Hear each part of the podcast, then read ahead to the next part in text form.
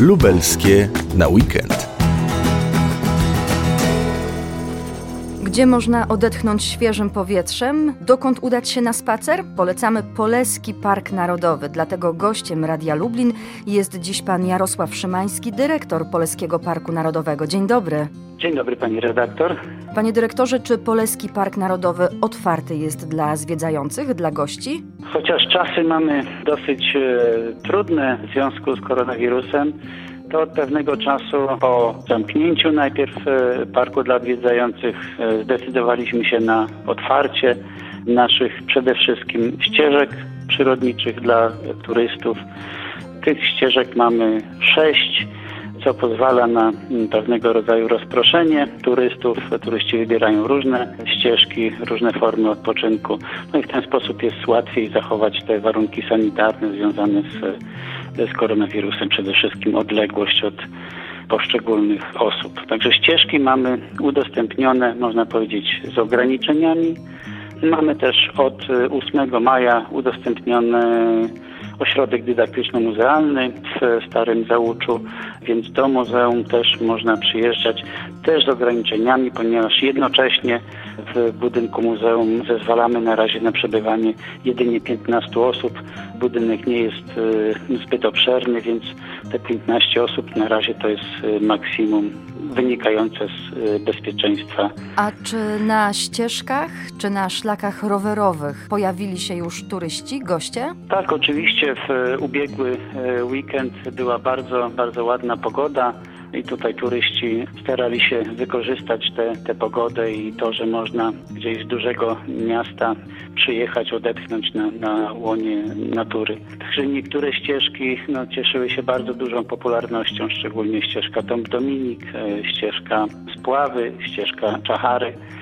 No, my tutaj ze swojej strony staramy się prosić i apelować do turystów, aby zachowywali te sanitarne obostrzenia związane z chodzeniem w maseczkach i zachowaniem odległości.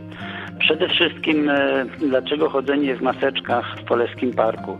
No nie wszędzie, natomiast na kładkach, a większość naszych ścieżek, tych pieszych, jest poprowadzona po kładkach. Kładki te zazwyczaj są wąskie, czasami ludzie się na tych kładkach mijają, e, czasami się wyprzedzają, więc tutaj prosimy o noszenie maseczek na kładkach. To jest rzecz istotna. Na ścieżce rowerowej te maseczki już nie są wymagane. Panie dyrektorze, gdyby miał Pan e, podać przykładowe atrakcje Poleckiego Parku Narodowego, to jakie by to były atrakcje? Powiedziałbym, że taką podstawową naszą atrakcją to jest e, cisza i spokój.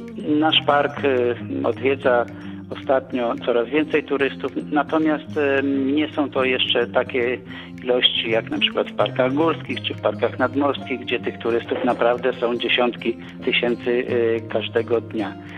Także możliwość y, odpoczynku na łonie przyrody od tego zgiełku miejskiego myślę, że jest taką podstawową atrakcją. No a oprócz tego oczywiście mamy wiele atrakcji takich charakterystycznych y, dla obszaru Polesia. To przede wszystkim jest ornitofauna, czyli nasze ukochane ptaki związane z e, przede wszystkim z siedliskami wodnymi, czy z siedliskami mokradłowymi, z łąkami, z, z bagnami. Na czele oczywiście z przepięknym, majestatycznym żurawiem, który e, widnieje e, w logo parku. A teraz jest to okres, kiedy, kiedy ptaki przyleciały, kiedy gniazdują, kiedy wykluwają się młode pisklęta, które też można przy odrobinie szczęścia oglądać czy są to gęgawy, czy e, krzyżówki, czy wiele innych e, jeszcze gatunków ptaków związanych ze środowiskiem wodnym czy wodno-błotnym. I taką naszą też jedną z podstawowych atrakcji to jest możliwość oglądania jednego rodzimego gatunku żółwia w faunie Polski.